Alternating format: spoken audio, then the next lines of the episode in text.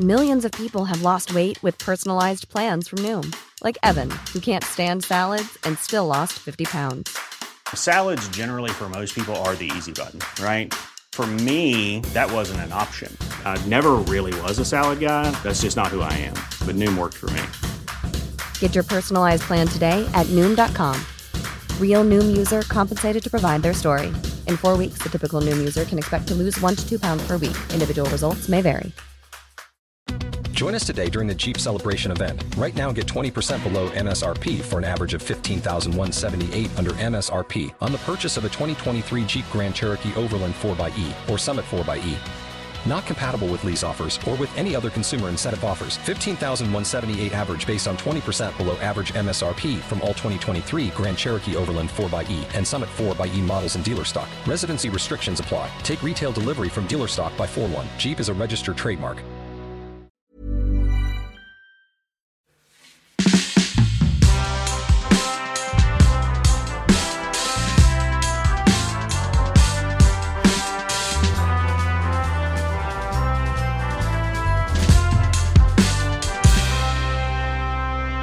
Till vardags känner vi henne som debattör, föreläsare och grundare av organisationerna Make Equal och Fatta.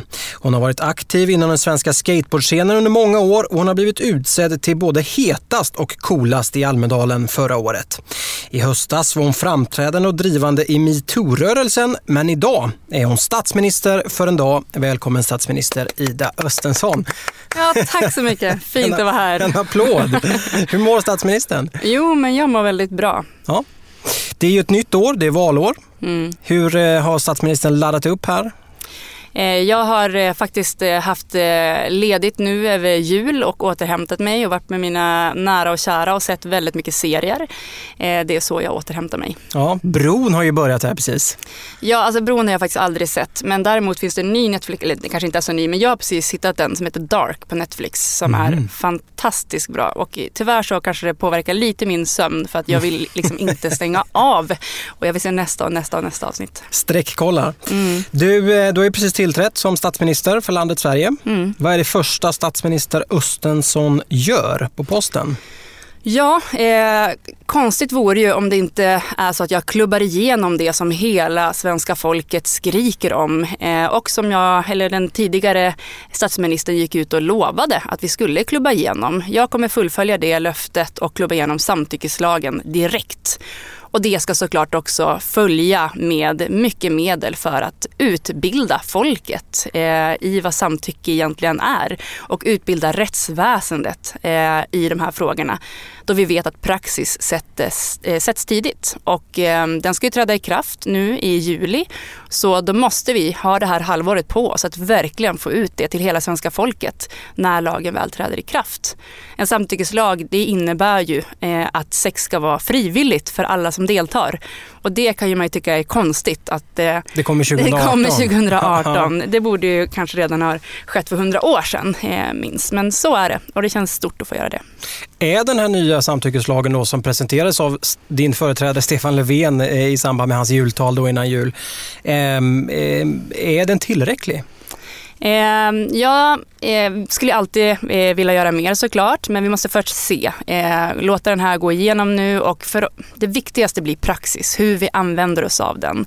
Eh, om det blir som eh, jag vill och som rörelser som Fatta bland annat har drivit eh, så, så tänker jag att den kommer vara den första jämställda och moderna sexualbrottslagstiftningen som vi någonsin har haft i Sverige och som pekar tydligt på att eh, och skydda liksom den sexuella eh, integriteten, den kroppsliga och sexuella integriteten. Eh, att vi är skyddsvärda. Eh, att den äntligen också blir en rättstrygg, som det kallas, lagstiftning. Vi behåller självklart rättssäkerheten eh, men det ska också vara rättstryggt. Eh, vilket innebär att till exempel i brottsmål så måste man fråga då den anmälda förövaren. Hur fann du samtycke? På vilket sätt såg du att personen ville? Istället för att som det är idag, att man bara då frågar den som har anmält på vilket sätt gjorde du motstånd, på vilket sätt visade du nej. Eh, och det kommer göra jättestor skillnad. Men vi har ju inte nöjt oss bara med att införa samtycke i lagen utan i propositionen som vi nu kommer rösta igenom så är det också ett oaktsamhetsrekvisit. Och det innebär att vi går från det som tidigare hette uppsåt Eh, och där, där kom liksom förövarna undan med att säga jag trodde att hon var över 15. Jag trodde att hon var vaken. Jag visste inte, jag såg inte att hon var så pass full. Eh, med oaktsamhetsrekvisitet så innebär det att det var ju oaktsamt av dig. Du skulle ha tagit reda på, kollat av att hon faktiskt var vaken och ville ha sex med dig. Att hon var så kallat byxmyndig över 15 år eh, och att hon inte var så full så att hon inte eh, kunde eh, visa på något sätt att hon ville. Så att eh, de två tillsammans, ehm, bland annat då, vi har ju infört tidigare stöd av målsägande och vi har en eh, högre ehm, för våldtäkt och för grov, eller grov våldtäkt och grov våldtäkt mot barn så kommer vi också gå från fyra till fem år i straffskalan som minimistraff. Eh, så att eh, med alla de här grejerna så tror jag att det kommer bli en väldigt bra lagstiftning. Mm. Så det första statsministern gör är att klubba igenom då samtyckeslagen? Ja, eh, men eftersom att den är så nära inpå, eftersom att det inte kommer vara någon kamp. jag har ju högre ambitioner än så. För där är ju faktiskt alla partier nu överens. så skulle jag också riva migrationsöverkommelsen och se till att Sverige är ett föregångsland istället för att som vi gör nu vänta på att något annat EU-land ska ta ansvar för alla de här miljontals flyktingarna världen över. Jag skulle lägga resurser på att lösa det här praktiska istället för att förhindra människor för att komma hit. Vi har råd. Och migrationsöverenskommelsen eh, innebär egentligen? Ja, alltså den överenskommelse som gjordes 2015 innebär att människor inte längre kan åka till Sverige utan att, utan att visiteras, alltså att, utan att den, ha pass. Ja, och att mm. folk inte längre får permanenta uppehållstillstånd.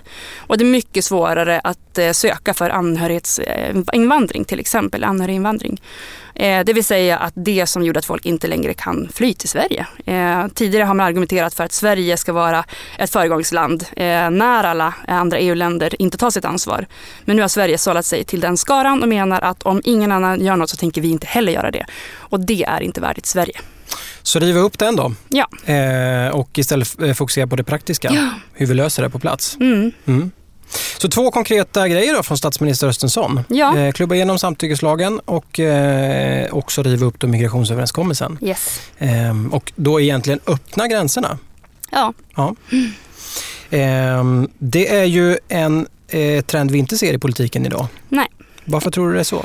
Eh, nej men de liksom, motargument är ju att vi inte eh, har råd med våra egna och, och, så vidare. Och samtidigt så ser vi ju hur de allra rikaste flyr eh, med, liksom, till skatteparadis och eh, hur de rikare blir allt rikare. Eh, så att vi måste liksom fundera över vilka är det som vi ska eh, ha en politik som den straffar. Är det de svagaste i samhället? Det tycker inte jag att det ska vara. Vi ska sträva efter att vara ett jämlikt eh, land och ta hand om de som faktiskt behöver tas hand hand om och skära på andra ställen.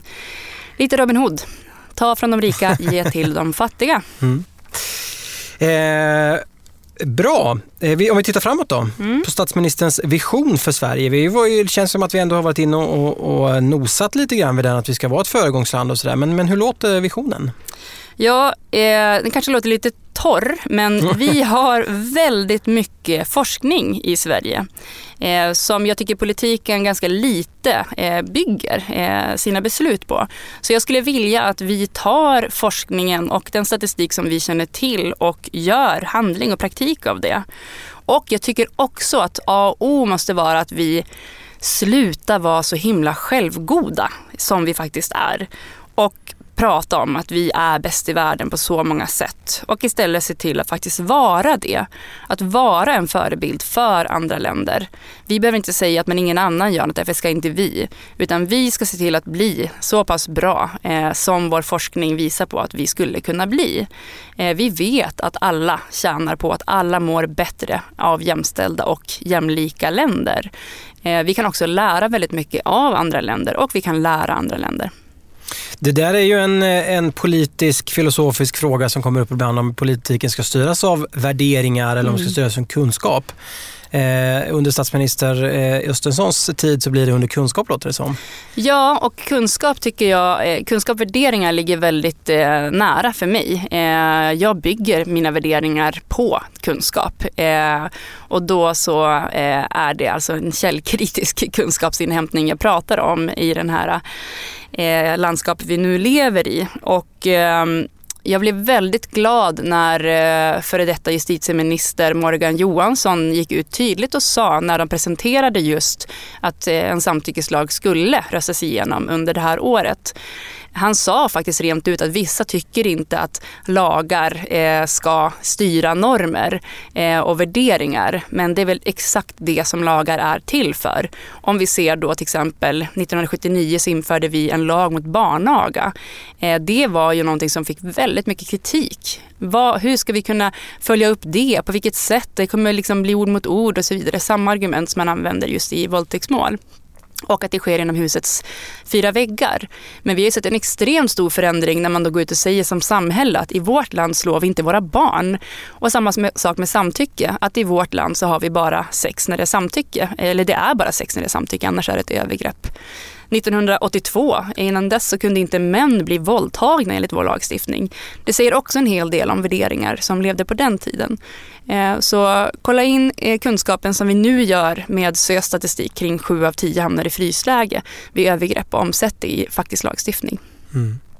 Eh, det känns ju eh, så, liksom, vi nämnde det förut också, men det känns ju så märkligt att det kommer 2018. Mm. Det känns ju som att det, det, känns som att vi kommer eh, titta tillbaka på oss själva om 10-20 år och tänka, vad fan höll vi på med? Ja. Nu, det, alltså på riktigt. Eh, för bara två år sedan så, så, visade de faktiskt filmklipp från kanske fem, sex, sju år tillbaks där då till exempel dåvarande justitieminister Beatrice Ask uttalade sig, där eh, Thomas Boström eh, uttalade sig, där olika företrädare pratade om att det här skulle vara helt sjukt att ha en lagstiftning som bygger på det här. Och de citaten kommer ju leva vidare men bara för något år sedan så stod jag och debatterade med vår stora sexualpolitiska organisation RFSU som sa att vi inte lever i en våldtäktskultur och att vi inte ska ha en samtyckeslag. Nu har de som tur var vänt. De enda som faktiskt fortfarande är emot, som är höga röster, är advokatsamfundet och lite konservativa och liberala skribenter här och där. Eh, men jag hoppas verkligen att eh, de får se nu när vi omsätter lagstiftningen i praktik och när vi får till den här normativa effekten som lagstiftningen faktiskt, alltså samtyckeslagen ska leda till. Funktionen av det är ju faktiskt att förändra synen på vad sex egentligen är. Och hur viktigt det är att lagstiftningen säger det som sen till exempel jourerna kan leva efter. Kommer någon då och säger att jag har blivit utsatt för någonting, jag vet inte om det var rätt eller fel. Då ska de inte behöva fråga, användes det våld eller hot om våld? Utan då ska de fråga, kunna fråga, men på no visar du på något sätt samtycke? Eh, jaha, du visade samtycke på att gå hem och ligga men det spelar ingen roll när du kom hem. Visade du liksom igen att du ville? Nej, om du inte gjorde det, då, då är det ett övergrepp. Eh, om du inte visade det hela vägen till till exempel samlaget ägde rum. Eh, och att de känner att därför ska jag kunna anmäla. För i dagsläget så är det 80-90% av alla övergrepp som sker anmäls inte ens. Det är ungefär 6 000 våldtäkter som anmäls varje år av 36 000 som sker, alltså 100 om dagen. Och det är ju verkligen ett dåligt betyg till lagstiftningen, att folk inte litar på rättsväsendet. Och många som också går igenom rättsprocesser som anmäler som kallar det för en andra våldtäkt för att man får så dåligt bemötande i rättssalen och man får så kränkande frågor om till exempel tidigare sexuella preferenser och så vidare som inte har ett skit med att man blir våldtagen att göra. Hur tror du vi kommer se tillbaka på de här besluten och den här höst, metoo-hösten om tio år? Jag tror att vi kommer bygga en stor staty någonstans av Madeleine Leijonhufvud, eh, professor emerita i straffrätt, som har varit helt ensam med att driva det här. Hon har fått med sig bland annat då Miljöpartiet för ungefär tio år sedan och de skrev eh, en eh, skuggmotion då eh, till, till riksdagen och det har liksom varit lite sånt där. Men, men när vi drog igång Fattarörelsen för fyra år sedan så var det här absolut ingen aktiv politisk fråga. Utan vi behövde samla 80 000 personer i folket. Vi behövde samla stora manifestationer. Vi behövde träffa dåvarande justitieminister och lägga fram för, liksom, det här är argumenten. Vad är era motargument? Så jag tror vi kommer bygga en stor staty av Madeleine. Eh, vi kommer hylla henne eh, som den som krigade ensam eh, för så många, inte bara samtyckeslagen utan kvinnofridskränkning. Hon har jobbat med många olika eh, lagar som värnar just kvinnor och barn som vi alltid har nedprioriterat historiskt och även idag. Mm. Så en staty då?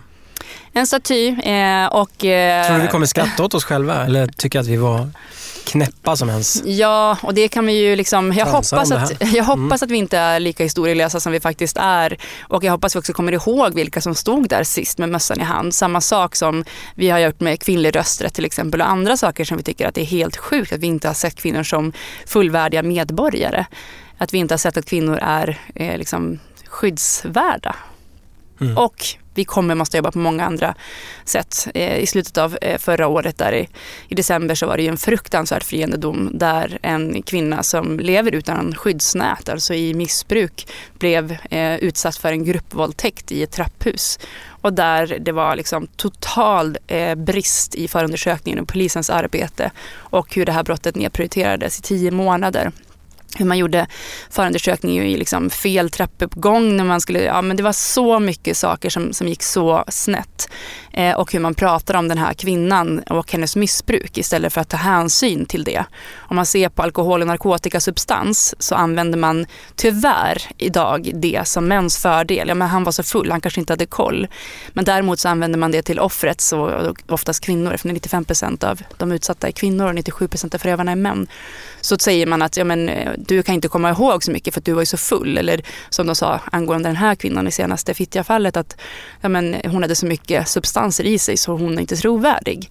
Det kan inte användas på ena sättet eh, som att man ursäktar männen och på andra sättet inte tror kvinnorna. Det blir helt fel. Eh, om vi återgår till din vision eh, så är det egentligen att vi, vi eh, tar tillvara på all den kunskap vi har då, eh, och blir ett föregångsland. Ja, Både det, mot oss själva och mot de andra länderna. ja, det skulle jag säga. Och för att eh, det ska kunna bli så så behöver man eh, sitt team, sin regering. Mm. Regeringen Östensson. Ehm, Hur ser den ut? Mm. Alltså först och främst så vill jag också lyfta fram min grund, grundstab innan jag då berättar om mina ministerposter. För att ofta så är det ju tjänstepersonerna som är viktigast, som kommer vara de som skriver mina tal och som bereder ärenden och som lägger fram politiken som, vi, som jag sen bara egentligen ska vara en mun för att föra fram. Och eh, det är Armina Etmenan, Kristina Wixell, Frida Hasselblad och Niklas Berg. Och det är mina kollegor eh, i min tidigare organisation som jag lämnade för att ta över den här positionen i Make Equal. Det är de proffsigaste och smartaste människorna som jag har träffat på med olika former av kompetenser som jag verkligen kommer behöva för att överleva min tid som statsminister. Så det är både statssekreterare och pressstab och alltihopa där? Yes, ja. exakt. ja, så tar vi ministrarna. Ja, eh, vi har varit inne på henne, men den första som jag skulle tillsätta är ju såklart eh, min justitieminister eh, och det är Madeleine Leijonhufvud. Eh, Madeleine Leijonhufvud är den skarpaste hjärnan som vi har idag eh, och eh, hon skulle få sin tron eh, att fortsätta driva den, den politik som hon har fört utanför politiken tidigare. Mm. I väntan på statyn så blir hon justitieminister. Yes. Ja. Och sen skulle jag tillsätta Alexa Lundberg som kulturminister. Eh, Alexa är ju eh, skådespelare men också opinionsbildare och transaktivist och har ett extremt eh, bra sätt att inkludera olika perspektiv eh, i hennes arbete inom kulturfältet. Så att hon har ju egna erfarenheter eh, inom kultursektorn som kommer vara oerhört användbara i min eh, ministerstab. Men också ha perspektiv av diskriminering som jag kommer värna högt i staben. Behöver vi nya perspektiv i kulturpolitiken tycker du? Ja, eh, det tycker jag absolut. Eh, jag tycker att eh, förra kulturminister Alice Bah Kuhnke också har flyttat fram positionerna rejält.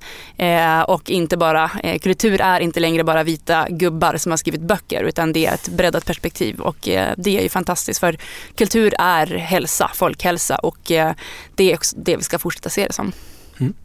Så det var läxa. Mm, och sen så skulle jag såklart eh, tillsätta jämställdhetsminister Olga Persson. Hon är generalsekreterare för Unison som samlar 140 kvinno eh, och eh, ungdomsjourer runt om i hela landet. Så hon har, ja, hon har suttit som expert för regeringen tidigare i de här frågorna och har jobbat enträget länge. Och hon tappar aldrig könsmaktsanalysen i sitt arbete och det eh, kommer jag behöva trycka hårt på. Mm. Och sen skulle jag tillsätta Hala Mohammed som utrikesminister. Eh, Hala har varit ordförande för Röda Korsets ungdomsförbund länge och också suttit som vice ordförande i Röda Korset och eh, reser runt i hela världen och pratar om eh, mänskliga rättigheter. Eh, så att, eh, att ta, in, ta hennes eh, kompetenser från hur hon har bedrivit frågor i världen och i Sverige kommer också vara en stor tillgång eh, i min stab. Sen har jag ju skrivit 20 till personer ja. här men podden kommer ju fyllas bara med dem. Så jag tänker att eh, när jag delar eh, själv det här på min Facebook och mina sociala mediekanaler så kommer jag kommer släppa hela, hela liksom, vem blir vice statsminister och vem blir äldreministern och närings och innovationsminister och barnminister och allt vad jag har tänkt. Eh, minister för kritiskt tänkande. Jag har väldigt Oj, många olika. spännande minister. Ja, men då kanske jag får säga då. Ja. Det, för det får, och vice statsministern vill man ju höra också. Jo, okej. Okay. Eh, egentligen, nu har jag fått säga en på varje plats, men det det kommer bli i realiteten är två på varje plats, för jag tror på delat ledarskap. Så eh, minister för kritiskt tänkande eh, i en värld av fake news kommer bli Mina Dennett och eh, Jack Werner. Mina Dennett har startat Jag är här som jobbar just med eh, fake news och att eh, organisera de goda krafterna för att synliggöra falska eh, argument och rasistisk skit som sprids. Mm. Jack Werner har startat Viralgranskaren bland annat som också egentligen bara monterar ner alla de här falska nyheterna som sprids i vårt land. Mina Dennert kan jag säga är en eh, statsminister som kommer komma senare i vår här. Ja men gud vad kul. Mm. Så hon kommer springa om mig ta över min position när jag in i regeringen.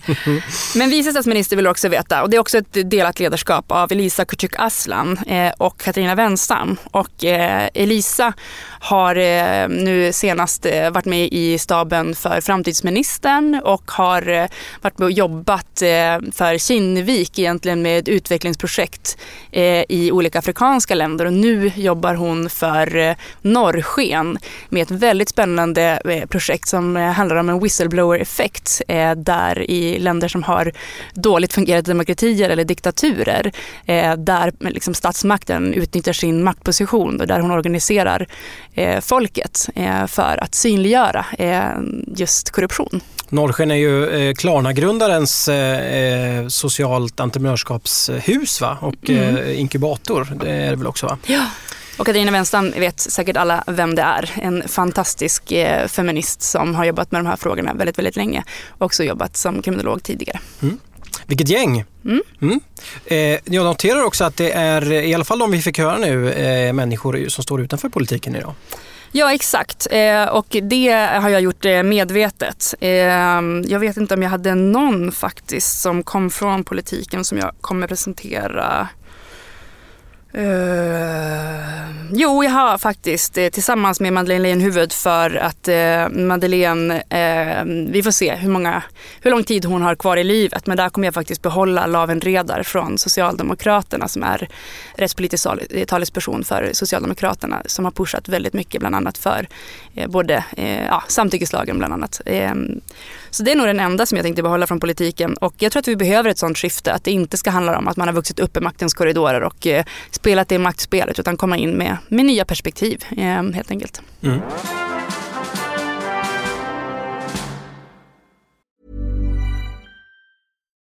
Botox Cosmetic, out toxin A, FDA approved for over 20 years. So, talk to your specialist to see if Botox Cosmetic is right for you.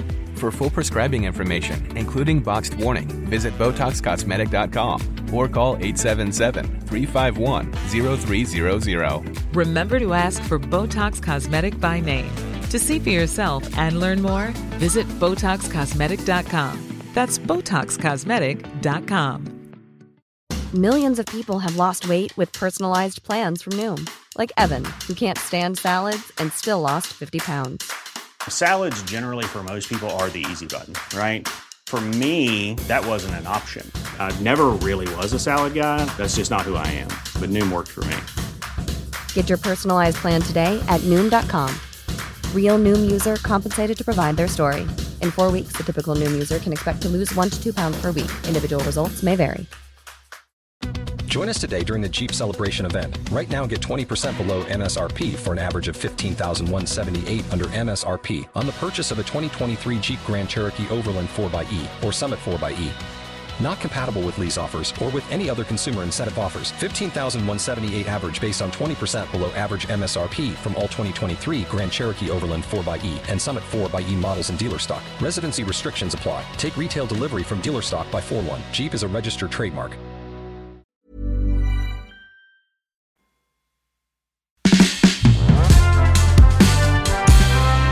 Du, eh, om vi ska fokusera lite grann på, på statsminister Ida Östensson nu. Mm. Och vi leker med tanken att vi öronmärker 100 miljarder kronor Ja. från statsbudgeten till statsminister Östensson. Mm. Vad gör du för pengarna? Här kunde jag inte riktigt välja men det kanske man inte behöver när det är en 100 miljarder kronor. Det är mycket pengar. Eh, Ja det är det. Eh, Så jag skulle faktiskt börja med eh, samma sak som vi har gjort när vi ville minska barndödligheten till exempel och sådana stora viktiga samhällsförändringar. Och det är ju, jag återkommer till det här med det jag började med samtyckeslag. Att vi vet att i de länder som har infört eh, en samtyckeslag så har det bara gett effekt när man har infört stora informationsinsatser. Och då menar jag såklart det här vi alltid pratat om att vi ska se till att vi har en fungerande sexualundervisning där samtycke finns både i läroplan och läromedel. Men inte bara där utan vi måste utbilda hela rättsväsendet. Vi måste se till att det kommer ut information till alla hem om det här. Vi måste stripa bussar. Vi måste få ut det på liksom alla ungdomsmottagningar, på skolor, till idrottsklubbar, till arbetsplatser. Det här ska liksom vara det folk ska ha framför sina ögon när man vaknar och när man somnar oavsett vilket rum man än befinner sig i i samhället. För det är det allra viktigaste. Ingen ska bli utsatt för ett övergrepp mot sin sexuella integritet. Så jag skulle avsätta ganska mycket pengar för det. Men sen skulle jag också ta tag i den här frågan som är helt ovärdigt Sverige att vi inte har kommit till och att det kommer ta minst 20 år till eh, enligt som det ser ut i den takt vi jobbar idag. Och det är ju jämställda löner men också jämlika pensioner som jag var inne på tidigare. Jag skulle bara se till att det skruvas upp och eh, ändras i hela samhället som det första kravet. Eh, jag skulle också ta tag i det omdebatterade förlossningsvården. Eh, vi måste se till att kvinnor kan föda säkert i vårt samhälle. Eh, vi liksom monterar ner, eh, som det ser ut idag, förlossningsvård runt om i landsbygd och glesbygd. Det är fruktansvärt. Vi får inte tid att komma och föda ut ungar. Kvinnor bär nio månader ett barn i sin kropp. Vi måste se till att alla som bär ett barn ska få en säker förlossningsvård. Ett par timmar till på, på BB då. Ja, men Mm. också inte bara ett par timmar till utan att få komma in när man ska föda Mm. och inte få Och att får åka hem och föda i bilen eller åka till ett annat där man har, liksom, om man har varit jätterädd för det här och planerat med en barnmorska sen får man höra nej men du får åka till Västerås för det är fullt i Stockholm. Det fungerar inte.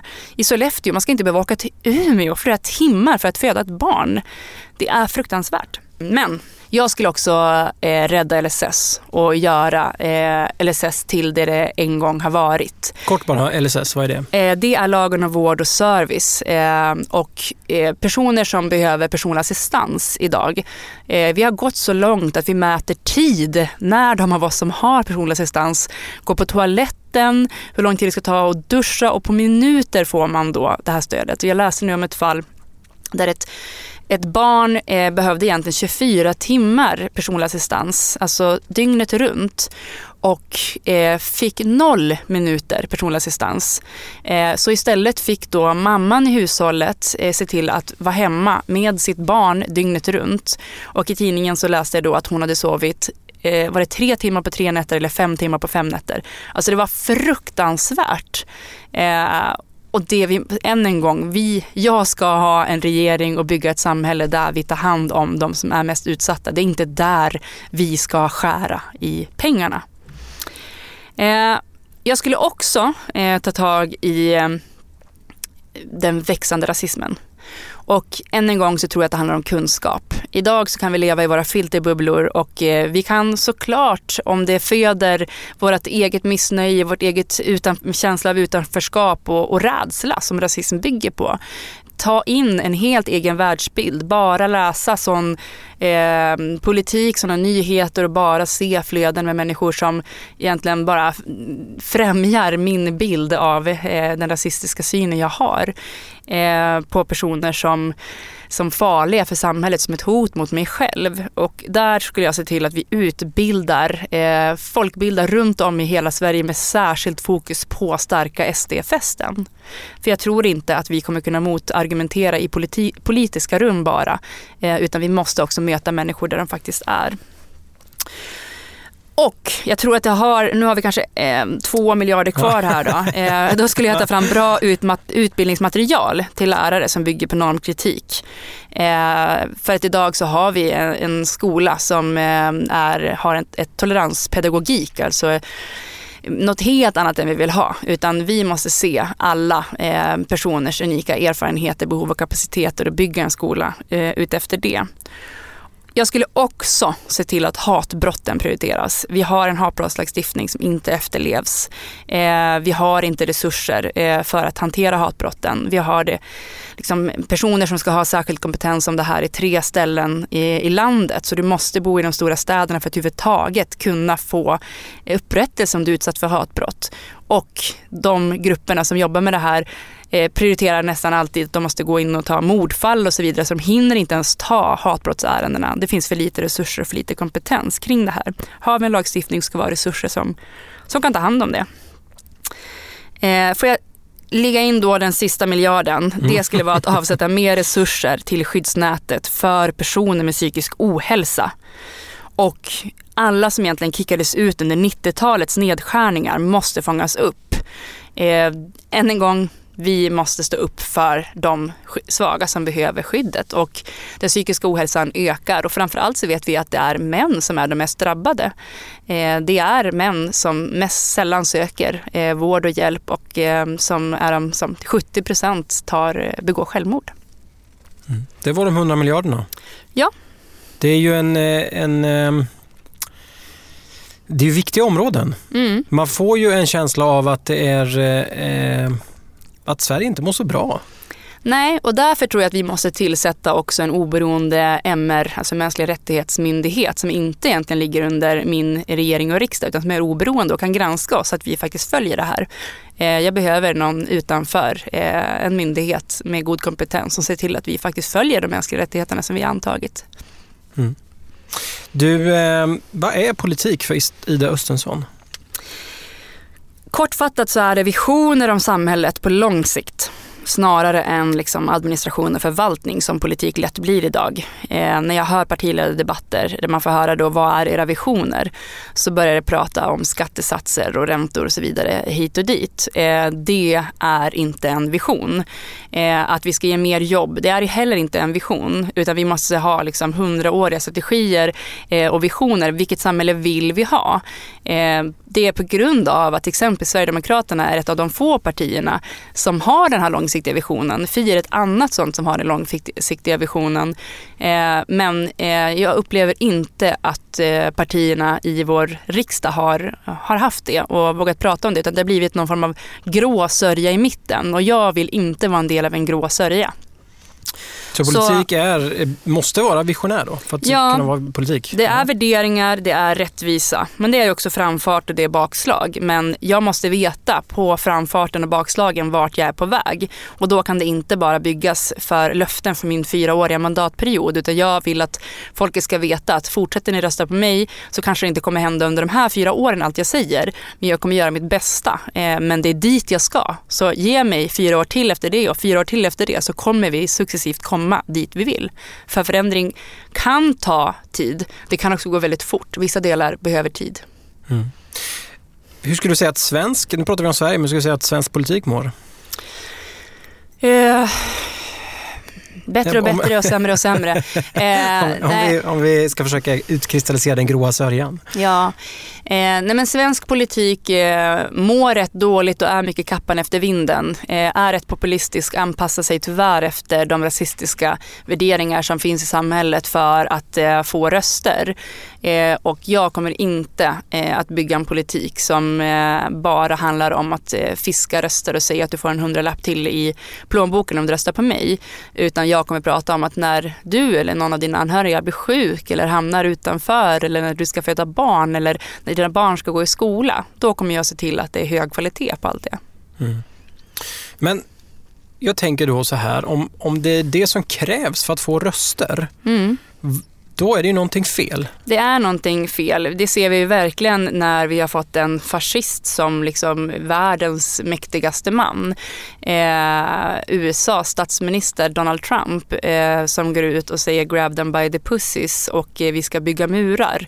Eh, det är en väldigt, vi lever i en väldigt, väldigt populistisk tid som bygger på just fake news, på rädsla eh, och på polarisering. Eh, och det vi vet ju eh, alltid att samhället går i cykler och just nu så är vi nere i en, en dipp på många sätt. Samtidigt som den förra regeringen, liksom min, eh, kallade sig feministisk. Min kommer ju agera mer feministiskt såklart men det finns också eh, visioner och eh, tankar framåt men vi spelar fortfarande rasister och fascister och sexister, homofober, transfober och så vidare i händerna. Och eh, det kan vi inte fortsätta göra. Vi måste tro på vår politik och sluta vara rädda själva för att inte skapa rädsla hos folket. Men vad ska man göra för att vända det här då? Vända den här stora samhällscykeln, eller komma ur den kanske? Mm.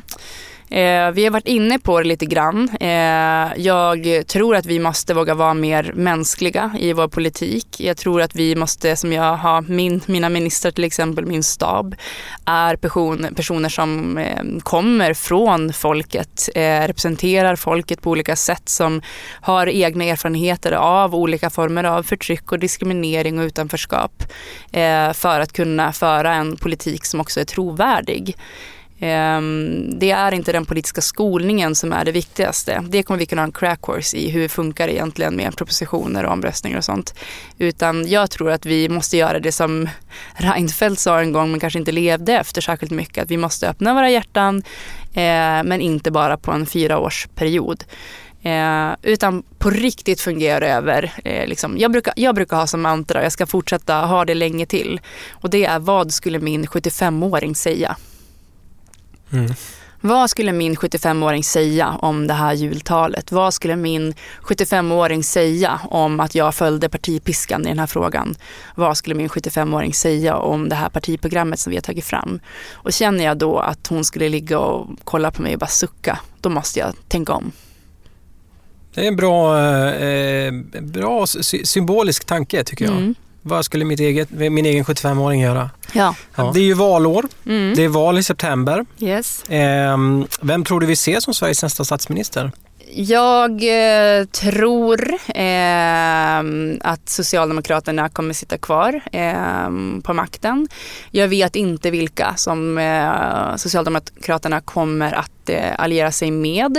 Eh, men jag hoppas att de demokratiska partierna eh, fortsätter att eh, hålla linjen och eh, de som har slutat hålla linjen eh, med att inte samarbeta med rasistiska partier, jag hoppas att de kommer under eh, 4 spärren och får lämna riksdagen.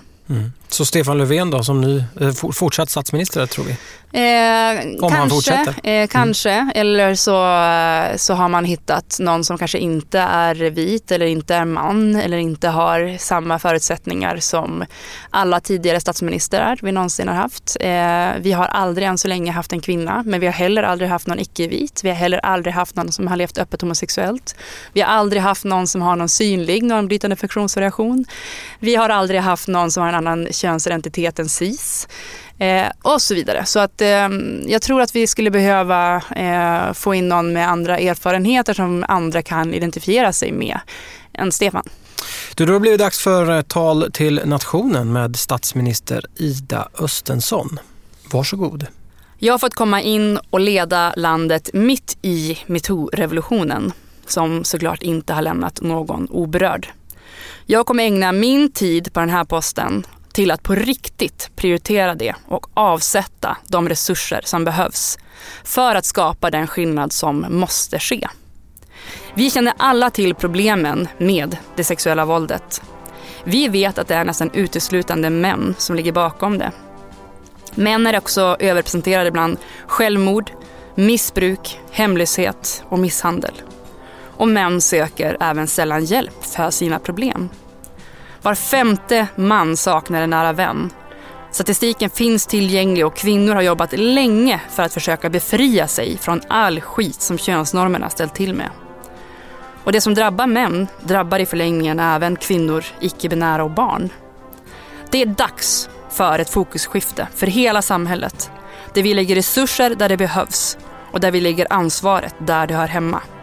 Nu är det dags att gå från feministiskt självförsvar till maskulint självansvar.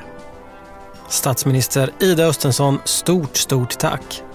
Tack för att jag fick komma. Mäktigt. Tack för att du har lyssnat. Jag som intervjuat veckans statsminister heter Anders Nyberg. Följ oss gärna på Instagram. Statsminister för en dag heter vi där. Tack återigen. Vi hörs.